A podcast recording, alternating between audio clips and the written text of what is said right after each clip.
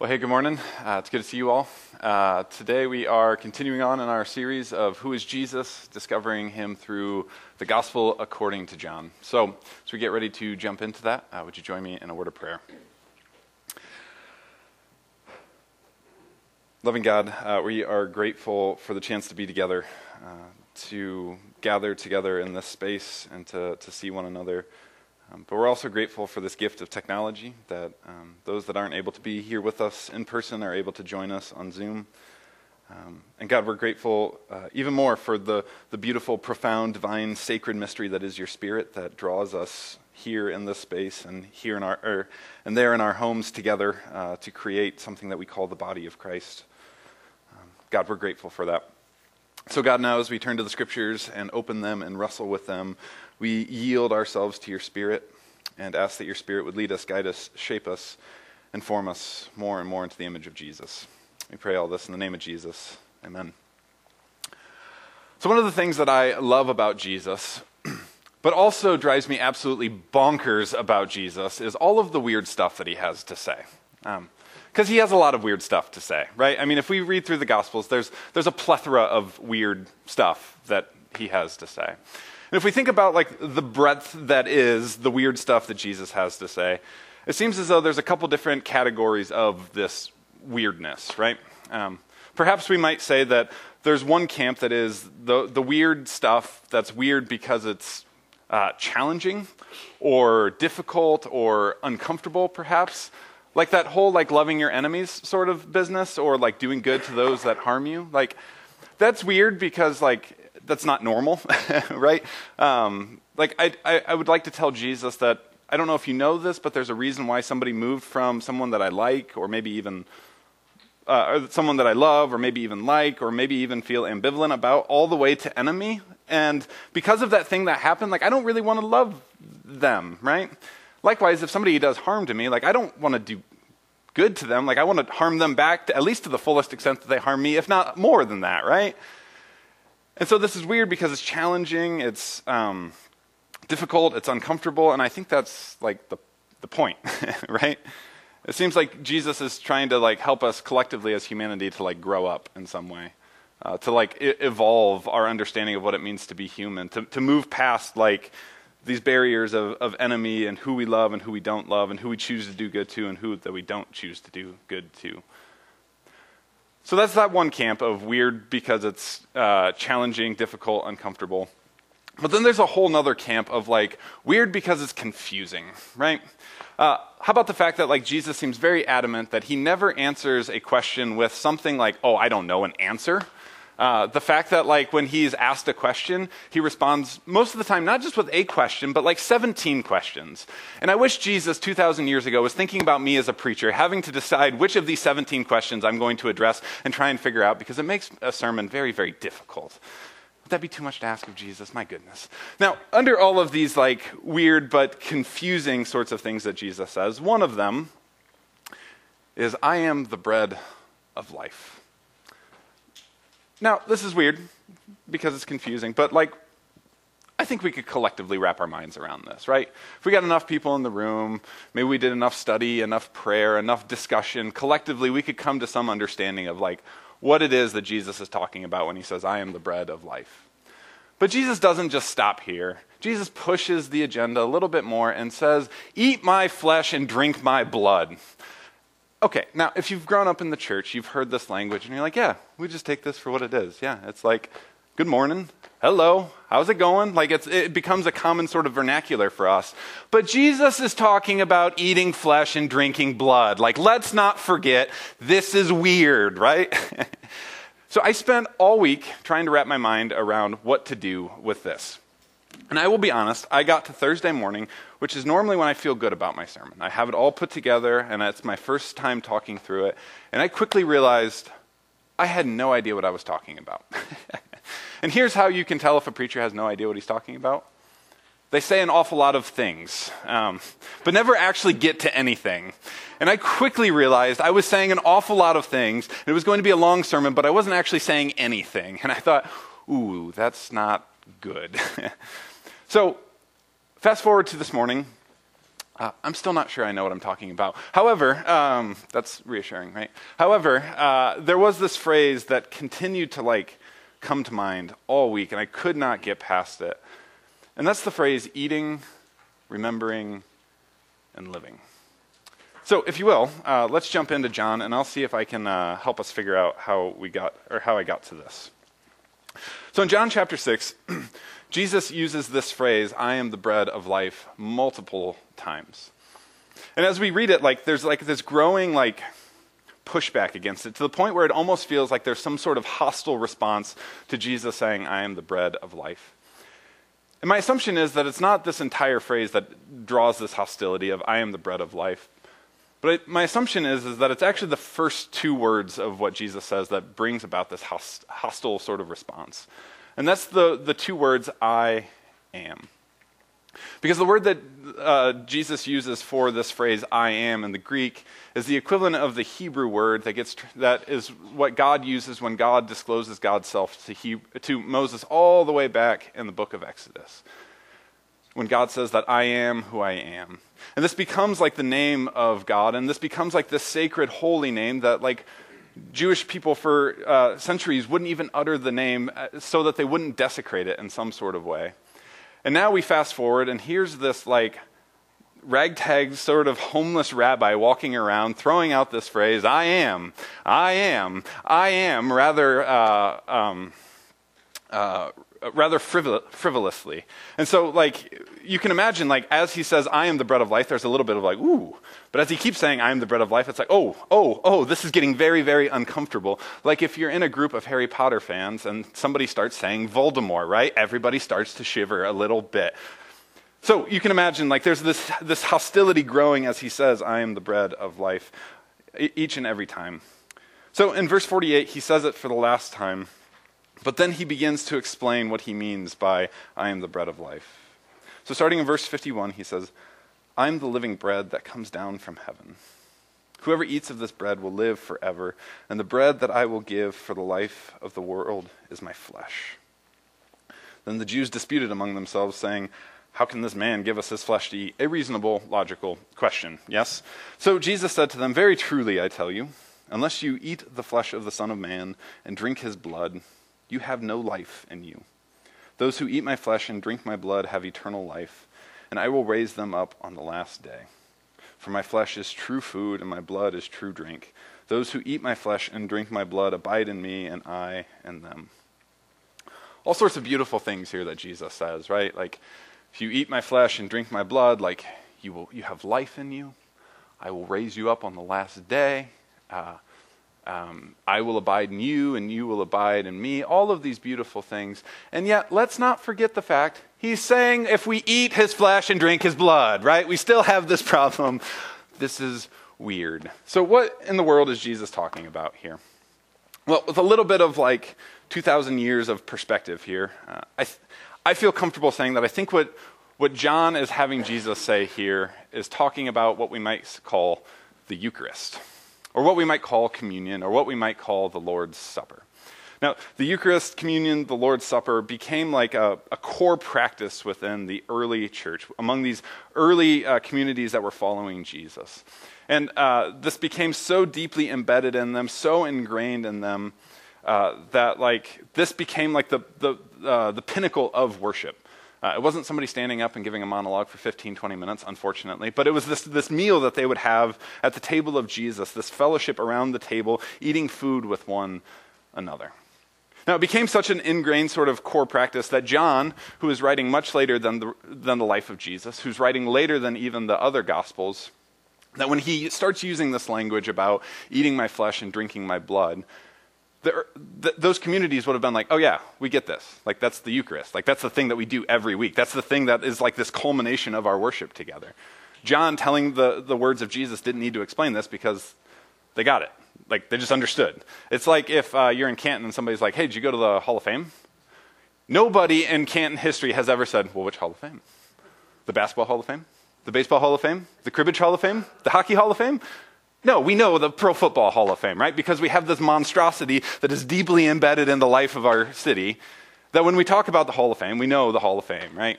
So for the early church communities, when John starts having Jesus use this language of eating my flesh and drinking my blood, they're like, oh yeah, the Eucharist.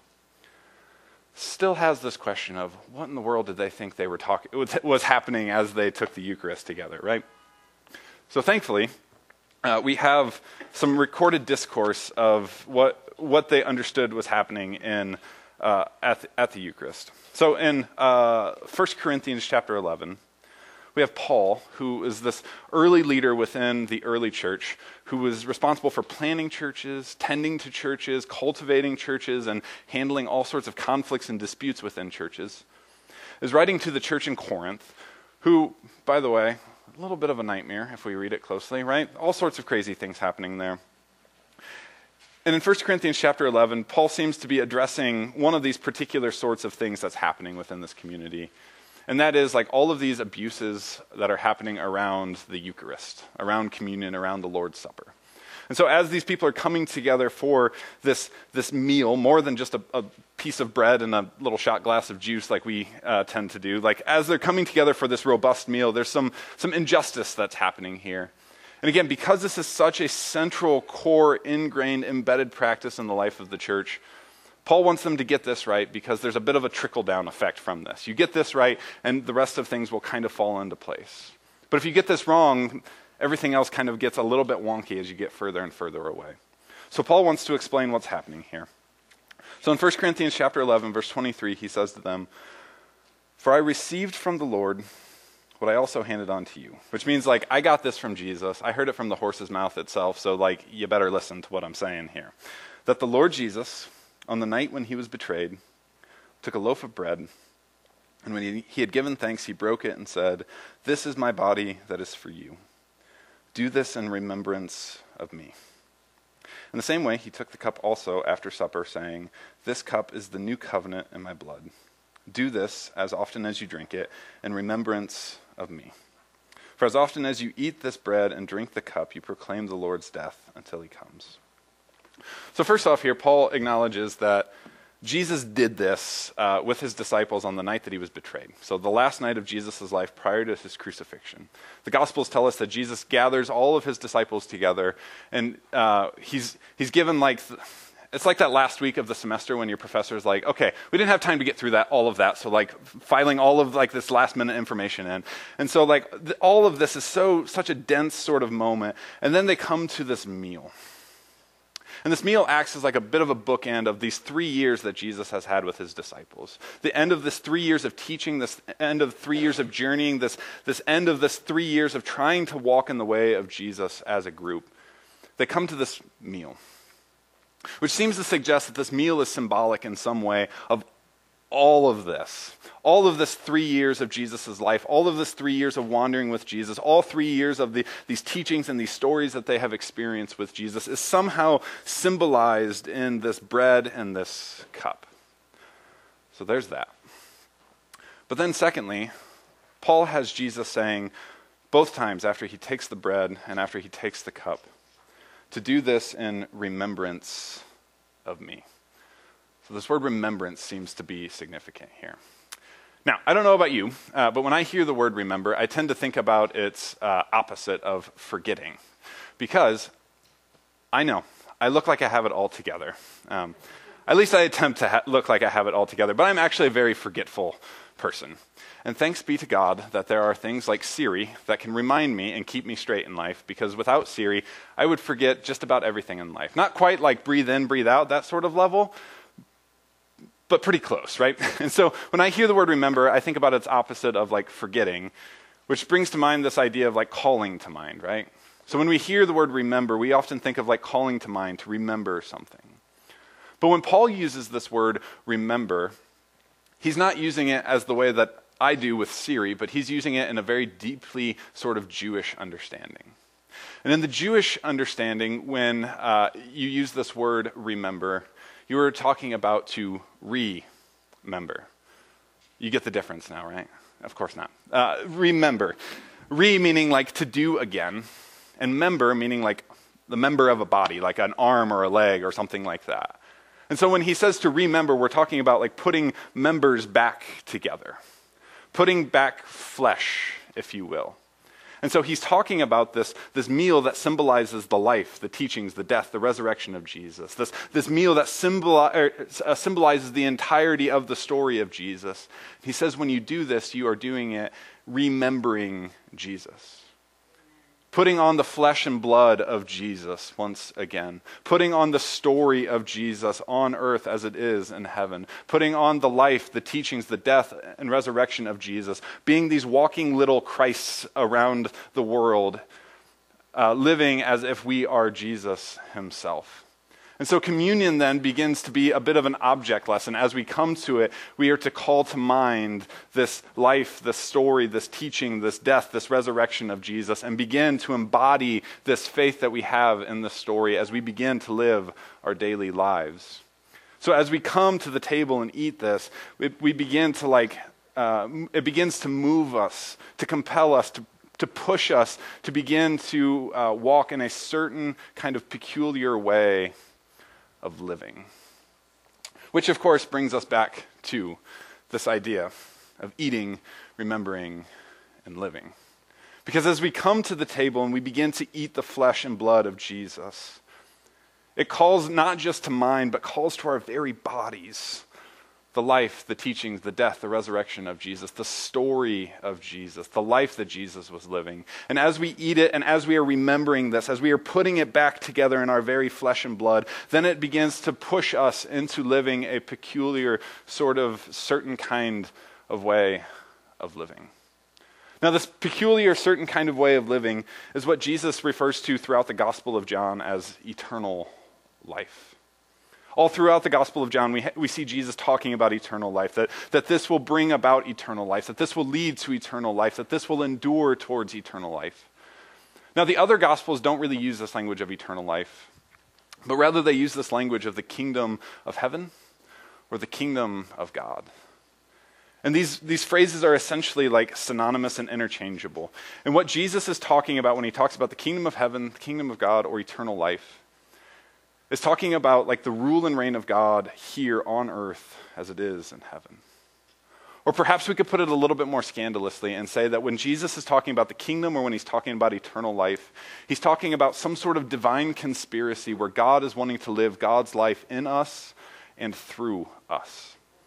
And this seems to be the thing that Jesus is entirely consumed with from the beginning of his life until his resurrection and ascension, that he is consumed with getting this idea across with his life, with his teachings, with every single interaction that he has with somebody about that God is wanting to live God's life in you and through you so that we can experience life on earth as it is in heaven from this moment on into eternity. And Jesus seems to speak as if this is possible and accessible for every single human being. And because Jesus is so passionate about this, because this consumes the very life of Jesus, he gives us this tangible reminder, this tangible practice, so that we can call not just to mind, but call to our very flesh and blood, the very thing that he came to reveal to us. Now, because of all of the symbolism and the beauty of that, I really love the Eucharist.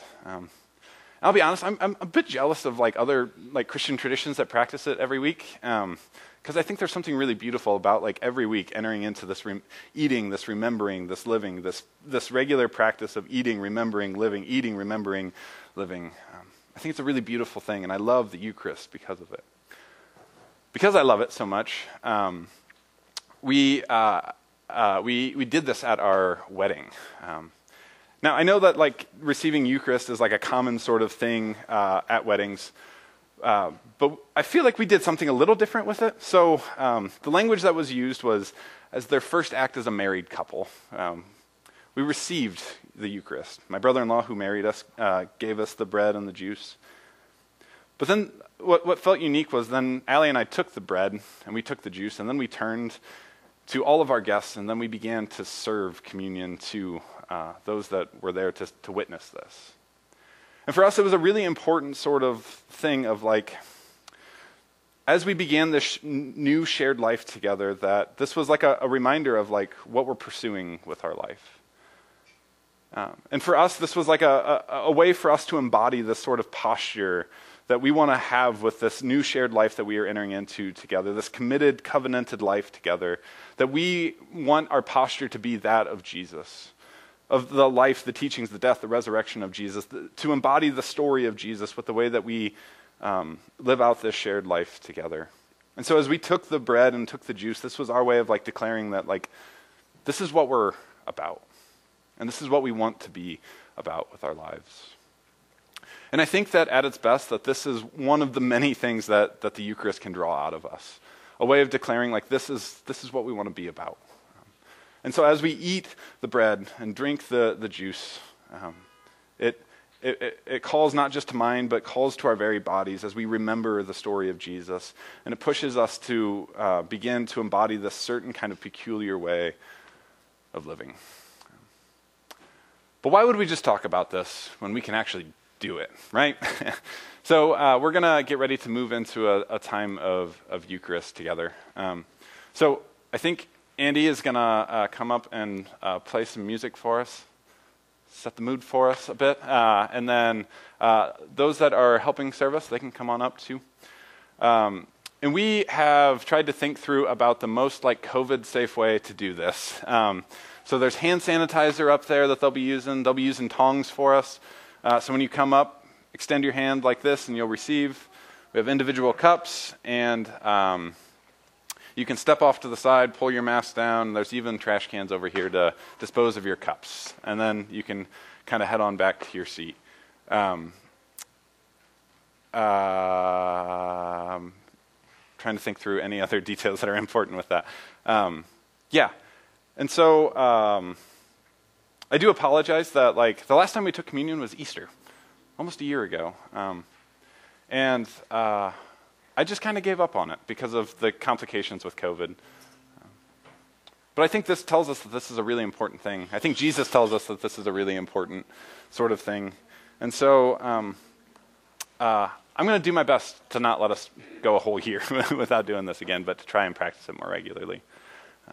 So if you're here this morning, and you think that like eating in some way will compel you to remember the story of Jesus and begin to push you into a certain kind of peculiar way of living, and you want to partake in that, we invite you to come forward to the table of Jesus as we get started. So as we get ready to enter into that, would you join me in a word of prayer?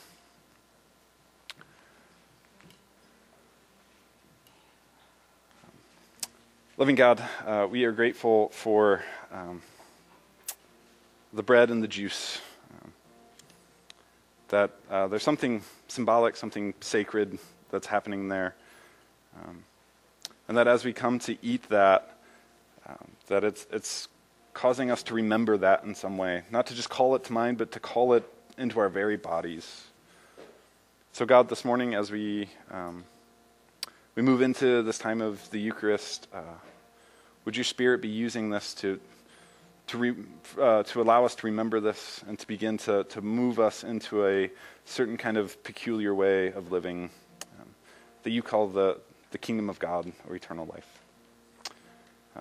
So God, we love you, we praise you, and we're grateful for all of this. We pray this in the name of Jesus. Amen.